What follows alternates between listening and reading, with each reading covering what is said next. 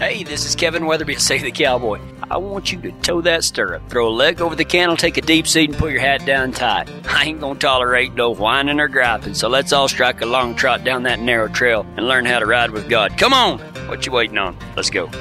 There was a, I used to work on a big ranch in Texas called the Rocker B Ranch, and and there's a there's a a pasture in this uh, on this ranch called Head of the River, and it's basically head of the Concho River. And I mean, it, it, there's two things in this pasture. Well, I, there's three things. There's a little stream that is actually the start of the Concho River, and there there's a little stream. It's not really a river yet because it's the head of the Concho River. There's a little stream, and on each side of this stream are two very very great big landmarks. The one is a mesa that's just been car- carved out it's kind of like a kind of a moon shaped and it's just got a flat top on it. There's the mesa on one side of the river or the creek or the creek if you're from Montana. I learned that Borrow Pit is the bar ditch, by the way. For y'all that, that didn't know what Ty was talking about, I had to ask him and then we got into a fight. And um, because that's what we do. And so there, there's the there's the mesa, there's the river, and then there is like four sections of nothing but about 15 foot tall mesquite. I mean, you you can't see from here to the front row or here to the camera. I mean, it is just solid solid mesquite. You come out of there, you better not be wearing a nice shirt because you're going to be ripped up from all the thorns. And, and so the cattle are just wild as hare in there. And I'll never forget because I'd been in the pasture before, but this was my very first time to gather ahead of the river. And I knew how brushy it was. And, and so we got there that morning and man, there's just something awesome. I hope that everybody gets to experience this at some point in their lives. You can come experience it at the Long X one of these days. There's just something cool when all the cowboys go to pulling up and everybody gets out and they're getting the horses out and they're kind of getting cinched up and everybody's shaking their hands. We, we, we know each other, but every single, every single morning everybody walks around, shakes everybody's hand. Good morning, good morning, good morning, good morning. And well, this day was a special day because the ranch manager was riding with us. Now, the ranch manager, he was probably about 70, 72 years old, great cowboy, big old guy. Well, he was riding with us that day. But whenever he unloaded his horse, we all just went, oh my gosh, because he was riding a colt. Now, I, I, know that there's plenty of cowboys that are over 70 years old that, that are still riding colts and, and do a good job. But this is going to be a big, one of the hardest gatherings we have. And everybody's just sitting there like, oh my gosh. And the thing that they're thinking is they don't want to be next to the ranch manager. Okay? You're going to get chewed out. You're not going to do anything right. If anything bad happens, it's going to be your fault. That's just the way it goes. That's the, that's the privilege of being a ranch manager you no longer get to make mistakes or have to make mistakes and you can blame somebody else. And so, anyway, the, the uh, wagon boss, Jesse, he kind of lines everybody out, even though the ranch manager is there. He says, he, Jesse says, Ronnie, why don't you go up on the hill and, and keep everybody in line? So he said, why don't you go ahead and go because it's going to take you a while to get up there. So, man, Ronnie takes off at a, at a high lope and he's has to go around and, and basically on his horse climb this big old mesa. And he's, he's sitting there looking around and everybody's like holding their breath. And Jesse says, Rusty, that's the, that's the ranch manager's name. He's like, Rusty, why don't you go ahead and take the, the inside next to the, next to the cliff there and, uh, and really work that water real well because there's going to be a lot of cattle there. There wasn't going to be a single cow there, but you know, you got to make the ranch manager feel like he's doing something. And so he gets on this colt that's already starting to crow hop with him. Well, now is the spot where the who's going to flank Rusty? Who's going to be the next one? And I was like, Our Father who art in heaven, hallowed be thy name. Please do not let me next to Rusty, and where I will take all the blame. And um, so anyway, I'm sitting there, and y- you can cut the tension with a knife. And Jesse goes, Kevin, why don't you go ahead and flank Rusty? Great, great, thank you, thank you. And so he lines everybody else out, and I think, uh, uh, well, I don't remember who. Dad was like, Dad was there, and he was like way, way close to the outside. And Jesse usually took the outside. And so, anyway, here goes Rusty, and then here goes me, and I think Lance is right next to me or something, and, and, and we get going. Well, I knew my day hadn't started out very well because I have to flank the ranch manager. But anyway, I'm riding along, and all of a sudden, you know how your horse's ears kind of go, and they start looking through the brush, and I'm like, maybe it's cattle or something. So I keep going and I keep going. And I came to a little clearing. When I say little clearing, it's about 10 square feet. And I ride into the clearing. And if any of you know anything about horses, horses have a natural aversion to pigs. Let me tell you, how to uh, multiply that out in exponential form. They are especially have a special aversion to pigs that are mating and you interrupt it and they get hung up and go to squealing. Your horse will start bucking. I promise you, because we stepped out and they were under a tree and then they tried to go opposite directions and one of them started squealing. The only one that really went anywhere was me and my horse. So we had a runaway because I'm kind of on a young horse too. And so we, we run off and I get him reined in and these pigs are squealing and my horse don't even want to go anywhere near that now. So I got to go way around them and get around and I finally get back to where I'm going and I'm, I'm watching Ronnie up on the hill because Ronnie kind of keeps us all in line.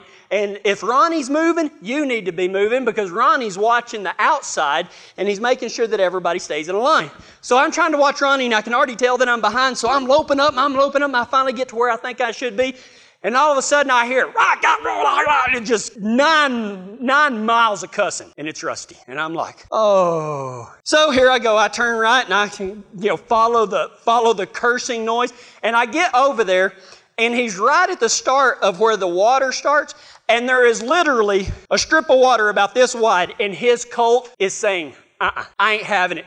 And Rusty's legs are coming out 90 degrees, and he's whooping on that horse like, come on, you sorry. And I mean, he's calling it every name in the book, and that old horse just kind of hunches up like that. And so I get over there, and you know, if you've ever been around something like this situation, you ride up, and you're going to get chewed out for not helping, or I can do it myself. You sorry. So you're just in a lose lose situation. So I ride over there and I ignore all of the, you ain't no good cowboy, blah, blah, blah.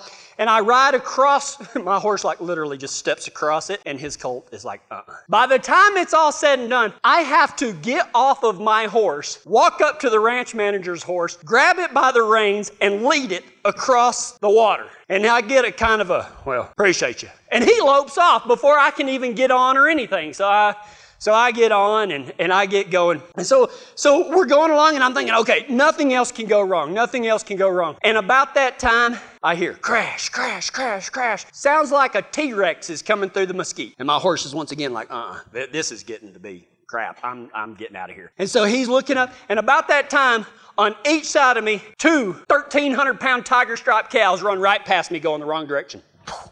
Crud. So I turned around and I'm trying to go as fast as I can through this brush and I kind of get them turned. And then one of them starts acting like she's going to go the wrong direction. So I jerk my rope down because I'm, boy, I'm mad by now. And I'm building to her. And this is through solid mesquite. So when I say building to her, it's just more like running through an obstacle course. And I've got my rope out like this. And all of a sudden, it catches on a mesquite branch. Now that mesquite branch isn't but about that long and about as big around as my little finger, which isn't, well, I mean, that's about that big around, but you know what I mean. I'm a big old fella. And so it gets jerked out of my hand. Well, I'm still loping. And I look back and I see it's just hanging real nice on that little mesquite limb. And so I'm going to do this little, little, throw a little hooey in it and pull it and coil it up as I'm riding because I'm a cowboy.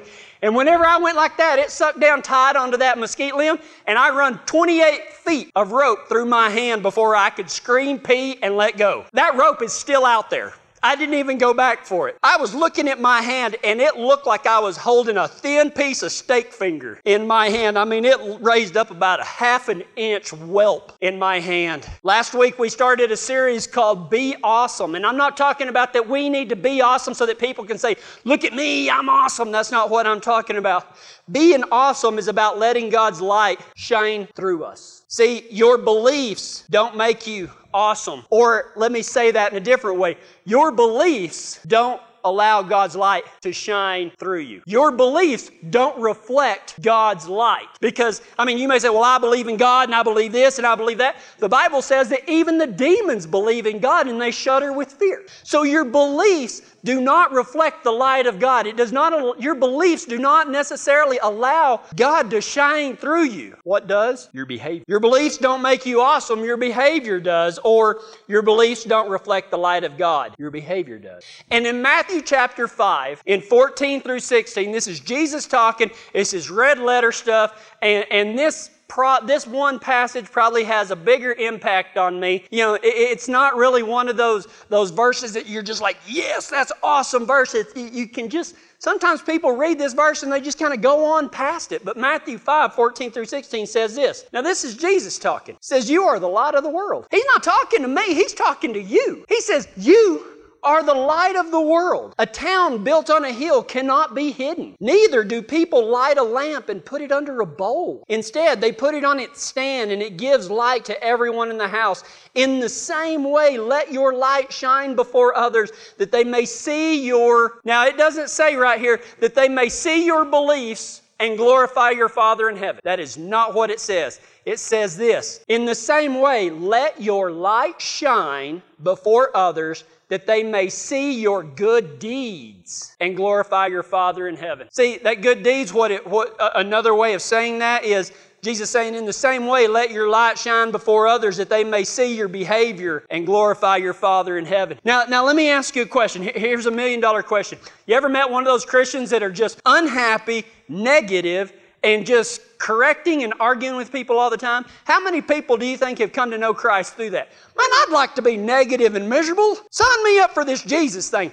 That's not going to happen. It's not going to happen. Most of the people that come to Christ through those people, they've been scared so much that they don't actually believe in Jesus. They're just getting Jesus for fire insurance because they think that that's what you're supposed to do. But the truth of what we are supposed to do, people ask me all the time, they say, I don't know what God wants me to do. Let me tell you what God wants you to do. He wants you to be awesome. He wants you to reflect his light because He says, I am the light of the world. We don't shine our own light, we reflect His. And we don't do it just through our beliefs, we do it through our behavior.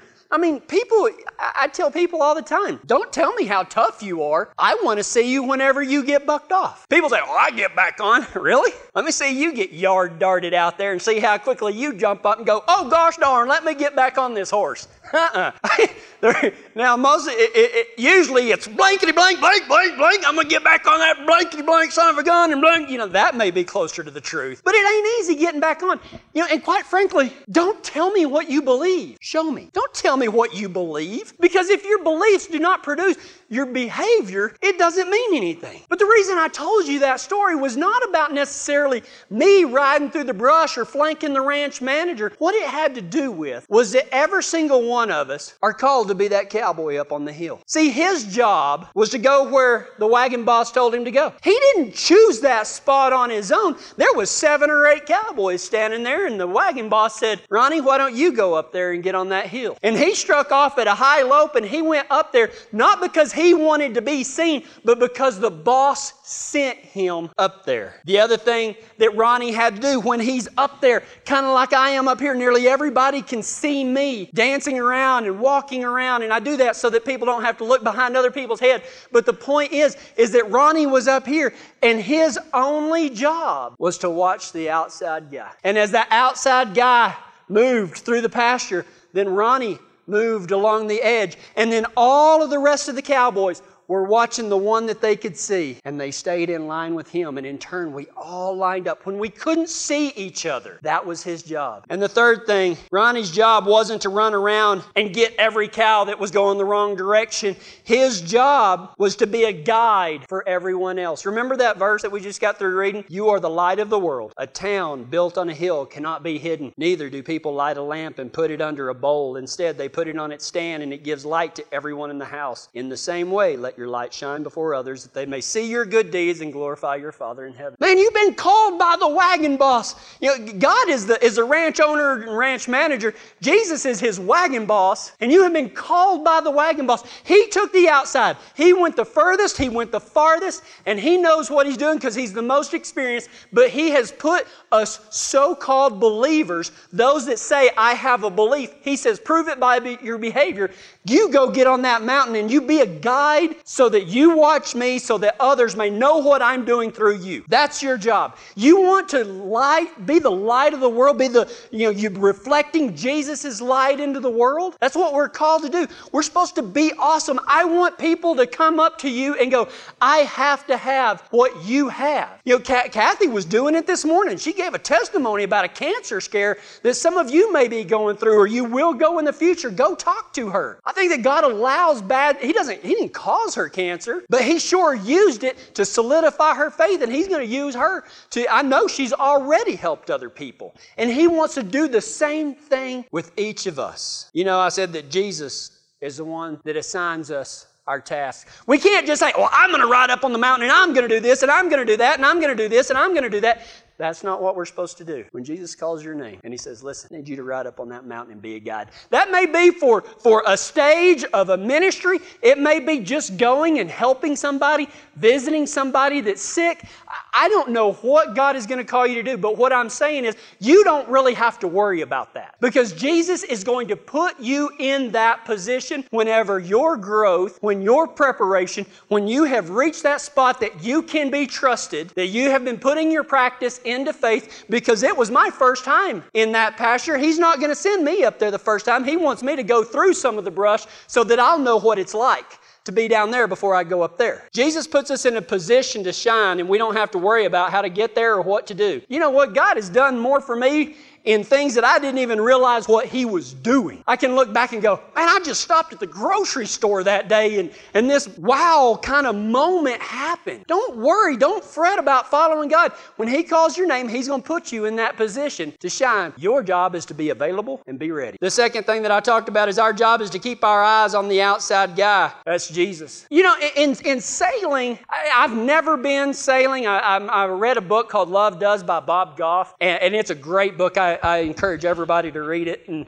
well, don't read it because you'll get all my sermon material. No, not really. But he, he talks about this sailing deal that he went on, and he talks about a deal that I had never heard about. And y'all that might have been in the Navy, y'all will be like, oh, you got it all wrong. But here's kind of what it is dead reckoning. Dead reckoning is whenever you look at a map, and, and on this map, you can see two fixed points that are on the map. Oh, maybe it's a mountain, maybe it's a whatever, a city, whatever the case may be. So what you do is you're standing here and you take a compass reading of one point and then you take a compass reading of another point, and then you go back and you draw those compass headings on the map, and where they intersect is where you are. Now, it's not exact, it's not going to be 31.82 degrees latitude, longitude, whatever, whatever, whatever, but it's going to give you a pretty good idea of where you are. Our job is to keep our eyes on Jesus. We are, as Christians, we are supposed to use dead reckoning, and our points on the map is what Jesus said said. Now, if you read the Bible, if you listen to sermons, if you do some praying,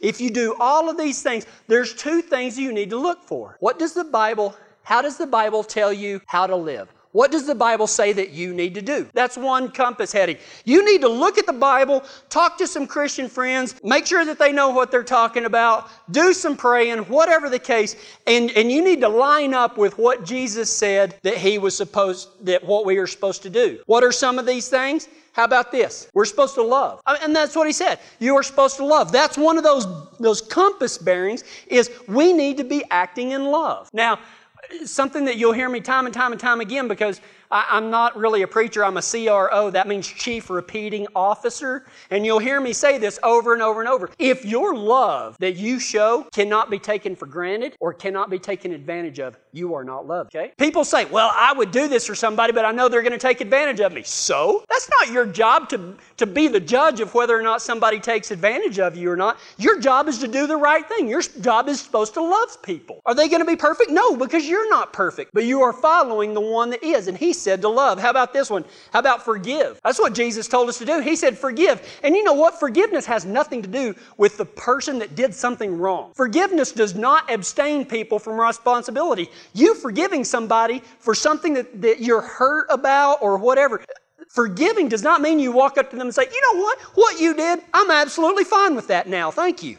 That has forgiveness has nothing to do with abs- absolving somebody from responsibility. And forgiveness doesn't mean that you have to restore the relationship. I mean, if somebody was to, to mess with one of your kids or something, you're not going to say, Well, I forgive you. I'm going to let my kid go stay at your house again. No, you idiot. That's stupid. But what forgiveness does is it sets us free to follow God, to allow that light to shine back through it because unforgiveness, man, that's just like trying to get a, a piece of dirt to reflect something. It just clogs us up where the light of God cannot shine through us. I didn't say that the light of God was not in us, it just doesn't reflect it anymore. That mirror gets dirty. How about about this? Be a neighbor. Er, eh, and, we're going to talk about this later on in the series, but you know, there, there's this deal of Jesus said, Love your neighbor. And, and, this, this religious guy was like, Well, who's my neighbor? So Jesus tells the story of the Good Samaritan, and, and please go read it. It's a great, I don't care if you believe in the Bible or not, it's a great illustration of how, how, how people should treat each other. But when he, you know, this guy gets beat up, and this Samaritan,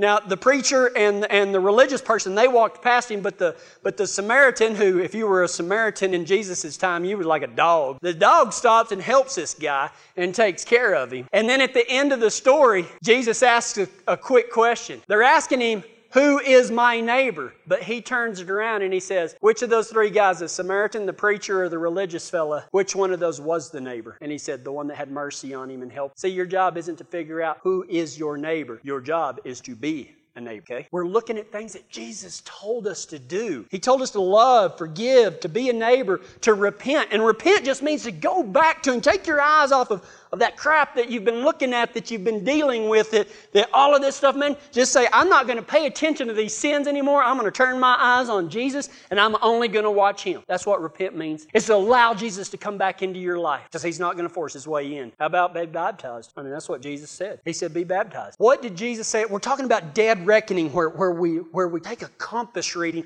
so that we know where we're at. We take a compass reading on what, what did Jesus tell us to do? What did God's Word tell us to do? And the the other thing that we need to take the reading on so that we can get an accurate description of where we're at is what did Jesus tell us to stay away from? Jesus did, said, Don't fear, don't be afraid, don't be scared. So if you start feeling scared or something, that, that that's an indication that, hey man, I, I'm, I'm, I'm not. When did Peter Peter. My wife makes fun of me the way I say that. Um, what happened when Peter took his eyes off Jesus whenever he was walking on water? Kathy was talking about getting out of the boat. Immediately he started to sink. Are some of y'all sinking? He said, Do not be afraid. Jesus also said, Don't be religious in words only. He got onto the Pharisees all the time. The Pharisees were, were kind of the preachers and the religious people of the day. Man, they talked a big game, but their behavior didn't do nothing about their beliefs and their behavior didn't match up. Jesus said, Don't be scared. And he said, Don't be religious in words only. Jesus also said, Don't don't think too highly of yourself. Jesus said, Don't depend on yourself, depend on me.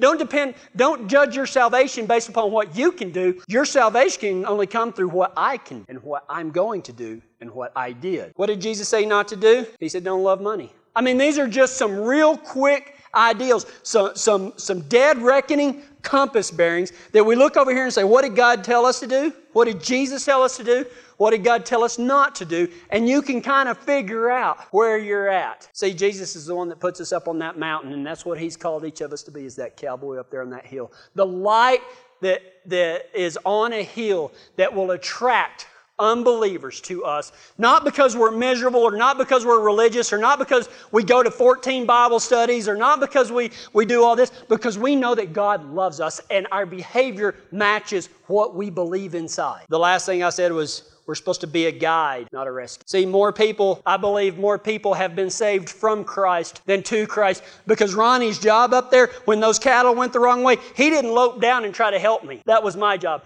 That was one of the things that I was supposed to do. We have got to let people start doing what they're supposed to be doing. But unfortunately, the reason I say that more people have been saved from Christ than to Christ is because there's this Christian uh, philosophy out there that anytime somebody's in trouble, we've got to go in and save them from being hurt. Well, I'm telling you this that most people will not come to Christ, truly come to know Him, till they bounce off a rock bottom. And the bad part is, most people's rock bottom is about 90 feet below where you think. Give them into God's hand. We can be there to lift them up, but I think that too often we as Christians, we want to ride down off the hill and do their job for them. Well, we do that over and over, and then we think to ourselves, how come they're not getting any better? Well, I wonder. I wonder. See, God has told us to be a guide, not a rescuer. How do you honestly? Do you really feel like you're that person up there on the mountain reflecting God's light? You're you're shining that light for other people to see so that people can know your peace peace? Do you have peace? Do you have joy? Have purpose in your life? Or do you feel like maybe one of the cowboys down below? It's not a criticism, but do you feel lost in the mesquite? Are you so busy trying to rescue everyone else that you don't even know where you are yourself? Do you have a spiritual rope burn? Does everything you touch seem to cause you pain? Do you feel like you're just constantly loping through the brush and losing things and getting hurt and running up on, on things that get you bucked off and,